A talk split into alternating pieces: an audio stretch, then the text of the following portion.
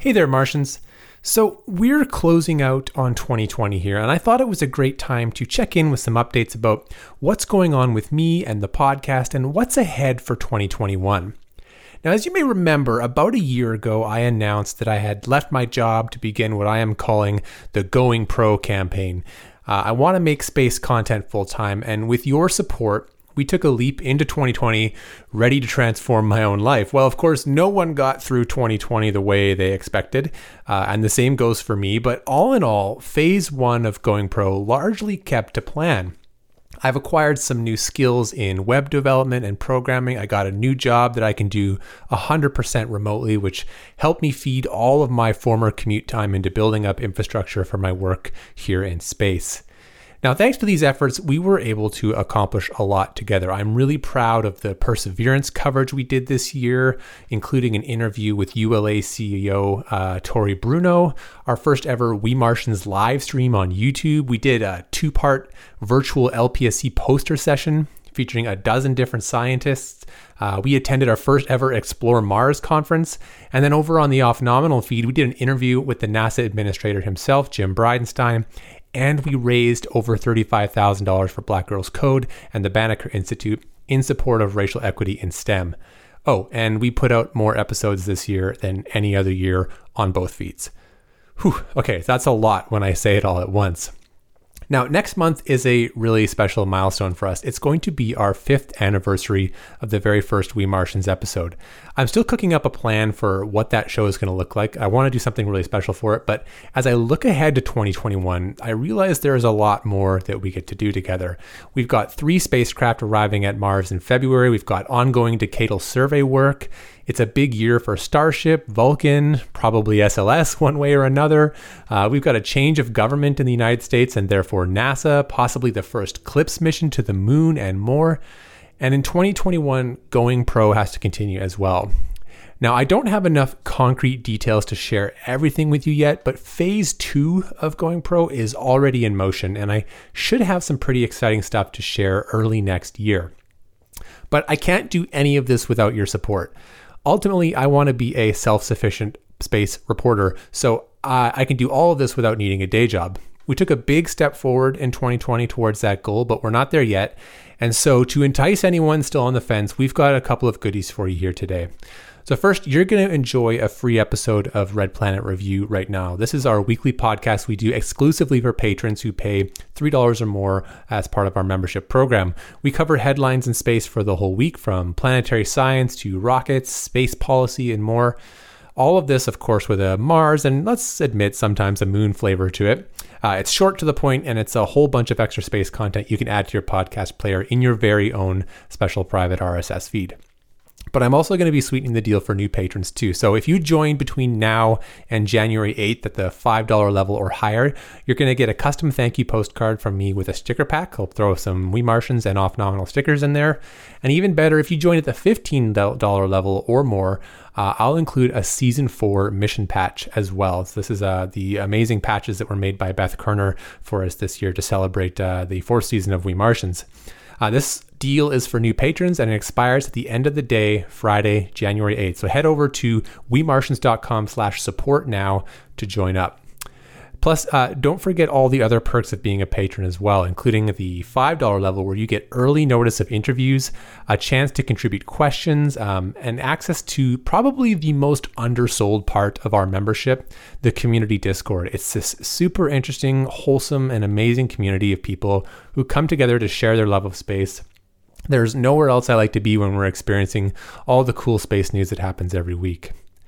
Now, if being a patron isn't your thing, uh, we're also having a sale in our shop. So you can order any two items now uh, between now and uh, January 8th as well, and you'll get free shipping on that order. So just use the code GOINGPRO at shop.wemartians.com. But overall, I really appreciate all of your support. I can't wait to get into 2021 and keep this Mars train going. All right, so enough talking. Let's uh, let's get to the space stuff here. Welcome to Red Planet Review for December 5th, 2020. So, the biggest story this week in planetary science is, of course, out of China. Now, I have to admit, I am a little embarrassed that I did not cover the launch of China's Chang'e 5 mission last week. I actually straight up forgot about it when I did the show. I was so eager to read about this story that I went and plucked the articles out of my RSS feed early and uh, forgot to tag them as saved items, which uh, means they are completely absent from my flow, and I was a little scatterbrained last week. But that's okay because the successful launch was obviously important, but the activities this week were far more important. So on Tuesday, China's Chang'e 5 mission, which is of course a lunar sample return mission, touched down on the surface of the moon in the Ocean of Storms near a place called Mons Rumker. Uh, the spacecraft had separated from its companion orbiter the day before, and that orbiter is now waiting for it in lunar orbit.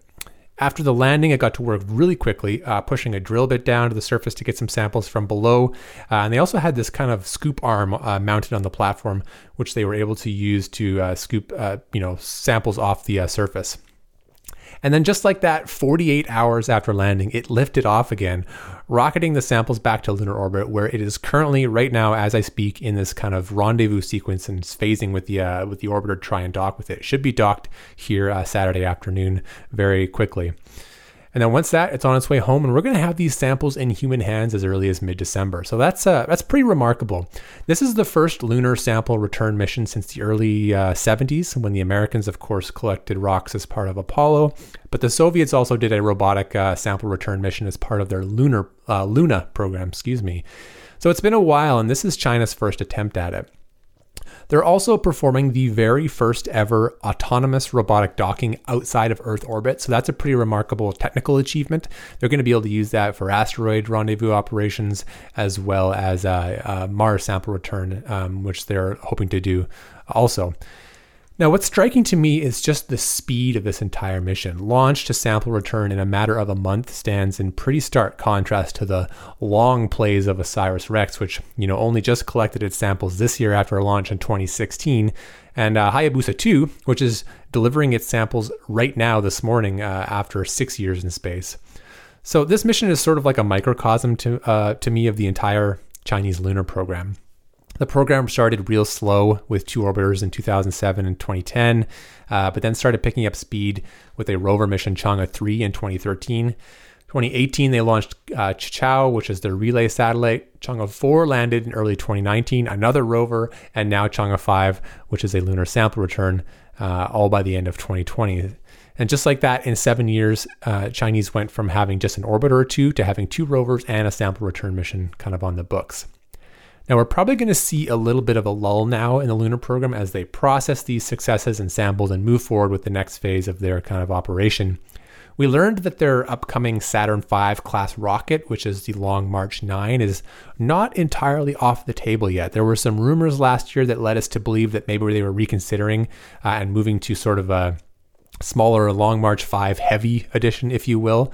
Um, but it looks like they're they are still considering this Long March 9. It's a massive 10 meter booster with four 5 meter side boosters. So the side boosters of this rocket are currently the diameter of their largest single rocket today. It would put 140 tons into low Earth orbit, which would beat SLS Block 1 by half again. It's, it's just giant. Uh, so this booster, or whether they go with the Long March 5 Heavy Edition, either way, it's going to be quite the enabler for China the middle of this decade could be a even stronger period for them as they build on these uh, successes with Chang'e and begin preparing for a human exploration of the moon. China's had a plan and they're executing it really well right now. It's hard not to think that NASA and Congress will start getting a little uncomfortable with it. Um, I'm sure that the little Chinese flag that Chang'e 5 deployed uh, this week as well isn't going to help them feel any better soon. All right, over to uh, some news about Orion and SLS. It's a bit of a scoop over at The Verge this week, where Lauren Grush has reported on a problem with the Orion spacecraft marked for the Artemis 1 mission, the uncrewed demo of Orion that is going to fly to the moon as part of the very first launch of SLS. One of Orion's eight power and data units, which are these key pieces that kind of power and you know command the whole spacecraft, had its redundant channel fail. So it's not a primary part failure; it's a redundant part failure.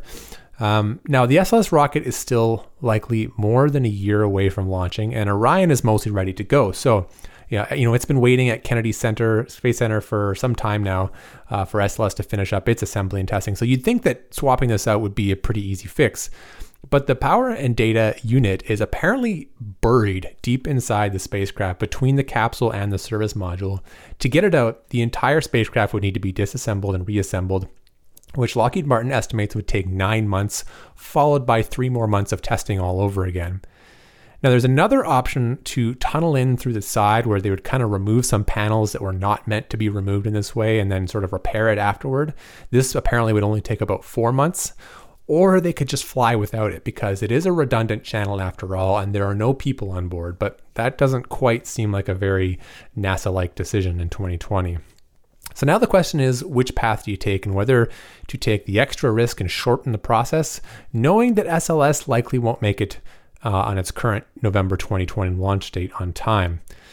It's kind of a crappy spot for Orion to be in, and probably a good lesson in kind of what happens when you let a spacecraft sit around for a slow developing rocket. Uh, you know, uh, there's plenty of examples of spacecraft waiting for rockets that don't turn out well. I'm thinking of the Galileo mission when it was um, uh, parked because of the Challenger accident. It was originally supposed to go up on shuttle. Uh, you know, it it uh, its high gain antenna wouldn't wouldn't deploy because it was kind of stuck in storage and the, the grease on the hinges kind of wore out. So uh, it's not a good thing to leave these spacecraft uh, sitting around.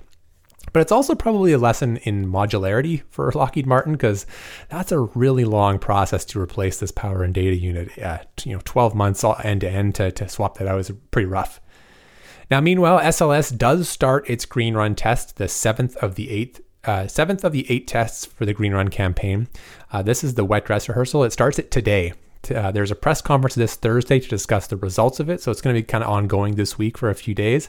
And then at that press conference, they plan on setting a date for the hot fire, which is the final green run test. So we may have some answers soon to help uh, those Orion engineers decide which path they want to take.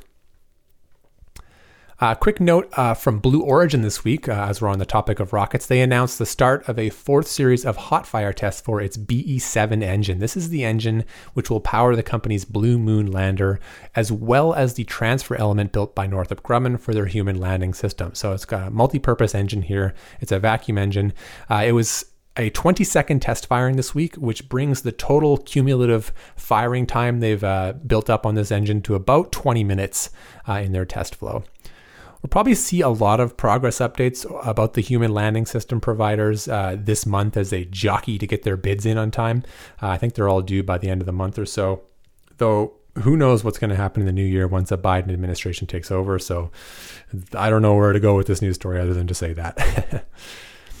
um, I have a paper for you this week, science paper. It's a new paper from Gayen et al. on some ISRU technology, in situ resource utilization. The team from Washington University in St. Louis has patented a new process for extracting both oxygen and hydrogen out of water. Now, we've known how to do this for a long time. Obviously, it's a process called electrolysis. Uh, but what's remarkable here is that they were able to do it not with pure water, but with a briny simulated Martian regolith substance, you know, and they did it inside of a Martian atmosphere, a simulated Martian atmosphere. So the team used something called simulated Martian regolithic brine, which is, you know, again, it's approximation of kind of what the briny water on Mars might be like. It's this salty sludge trying to, you know, match what we know about it. We don't have a, a sample of this brine, obviously, but they did some pretty educated guesses of what it might be like. They dropped it down to negative 36 degrees centigrade, and then they performed the experiment, and they were able to uh, uh, extract hydrogen and oxygen out of it. They use some specialized materials and some components designed in house. Uh, that's why it's kind of a patented thing. They were able to produce what they say is 25 times more oxygen than the MOXIE experiment. MOXIE, of course, is the one heading to the surface of Mars as we speak on the Perseverance rover to sort of test pulling oxygen out of the CO2 in the air. Uh, and of course, they also made all the hydrogen to go along with that. That's pretty cool stuff. Uh, obviously, has an implication for processing resources on the surface of Mars one day. The hydrogen from this process can be combined with CO2 in the air to make methane, which can be joined with oxygen to power a rocket. Or they can just use the hydrogen as is, um, you know, to to make fuel or, or, or whatever you want to do with it. Energy storage is one option for all this stuff. I mean, making your own fossil fuels essentially. Uh, but it can also be used here on Earth. Uh, processing impure water has applications with better utilizing the ocean as a source of oxygen for things. Um, one example they mentioned was submarines. You could, you know, pull oxygen out of the ocean around you. So it's pretty cool stuff, and uh, I can't wait to learn more about what they want to do with it. All right, so on to our spacecraft updates. We don't have any updates from the uh, the flotilla of Mars spacecraft way to Mars right now, so we're going to go right over to our surface assets. Uh, starting with InSight, today is Sol 719. I don't have any operational mission updates from InSight this week, but we do have a really cool science paper that came out that I wanted to highlight. Uh, the paper is by Stutzmann et al. out of the uh, Institut de Physique du Globe de Paris, which is the uh, you know the Paris Geophysics Institute, which is the place where they operate the seismometer on uh, InSight. The paper seeks to measure the seismic noise of Mars. You can kind of think of this as like the background seismic sound that a planet makes when there aren't some, you know, kind of discrete seismic events piercing that noise.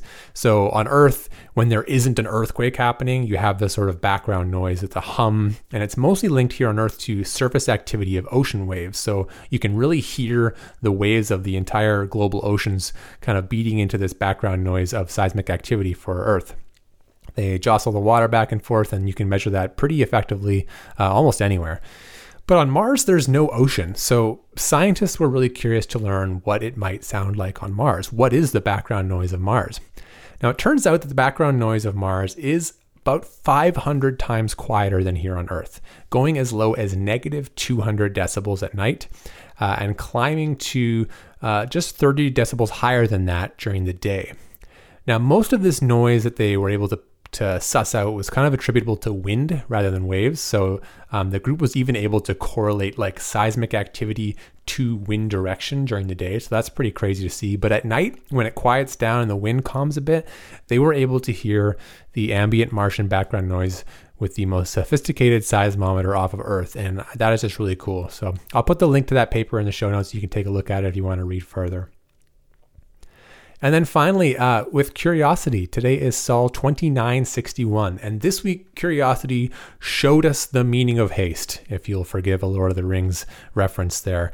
Uh, coming out of Thanksgiving weekend in the United States, the rover was making full speed to the southeast from the previous location it was exploring, these so called benches of rocks that form a sort of stepwise climb up to this higher area of Glen Torridon. Glen Torridon, of course, is the major area the rover is currently exploring. It's characterized by these flat, kind of clay bearing rocks and these little nodular pebbles that are littered all over the place. So, Curiosity had gathered all that it could from these benches, and so it was time to keep moving east. And as it makes its way around this huge patch of sand dunes on its way to the next major region, which is a sulfate bearing unit. So this week we saw three drives. There was a 69 meter drive, a 51 meter drive, and then finally a 30 meter drive as it's continued its traverse. Um, if you haven't yet, now is a really good time to check out the recently revamped Curiosity Traverse map on JPL's website. They completely redid it. Uh, it used to be like a collection of static maps, so you could kind of browse by sol and say, oh, here's what the map looks like and the, the path the rover has taken. But now they've built this sort of interactive map that has all the data points plotted on it, and so you can zoom in and move around and see exactly where the rover is with all the sol uh, the sol dates you know stamped on it. It's fantastic. So I'll put a link in the show notes, and you can take a look at that. Uh, along the way, the team commanded some pretty common touch and go style science. So the rover continued to monitor the environment here in the late summer on southern Mars. Uh, dust activity is still happening, even though we're kind of getting to the end of the season now. It does this, of course, by measuring the tau of the atmosphere, basically checking the dust content by seeing how much light from the sun makes it down to the surface. Uh, it's also keeping its eye out for dust devils that periodically make its way across the landscape using its NavCam uh, video capability. The ChemCam instrument on the rover's mast was real busy this week using its Aegis uh, targeting system. This is the sort of artificial intelligence that autonomously picks rock targets, uh, and the rover drives by so they can kind of shoot it with its laser and do breakdown spe- spectroscopy on it. That's a tough word for me to say. And then the Mastcam did some long distance mosaics as well to get some uh, geologic transitions that were coming up ahead of it. Now, as with all the target names in this area of Mars, the ones this week were named for places in Scotland. This includes some gems like Edinburgh, Bruges, and Broglie. Hope I said that right, Broglie. So stick around next week for more updates. The rover has some routine maintenance coming up, and then we'll spend some time exploring this new area that it has just reached. And then one final quick note as we uh, close up here on the Starship flight we talked about last week. Uh, while we had hoped for it to be this week, Friday was kind of the day we were all looking for. It seems like it has now been pushed to next week. It could be as early as tomorrow, uh, more likely Monday, I'm thinking. So hang in there next week, and uh, our next episode will give you the coverage of that amazing now 12 and a half kilometer flight that they're going to do with this uh, full up prototype. So that's it. Huge thank you to everyone who listened. And uh, if you like this episode and you want to support what I'm doing, uh, head over to wemartians.com slash support. Uh, become a patron at whatever level that you can afford. I know that 2020 is a tough year for everybody, but uh, it's important to keep the the things that you love afloat, and uh, so that's me asking for your support. I try not to bother you guys too much with um, you know advertisements about what I do all year, but uh, here in December I try to make a little bit of a pitch just to help you uh, remember what kind of cool things we offer with Patreon. So I want to make more space stuff, and I need your help to do it. But that's it. So have a great weekend, everybody, and ad Aries.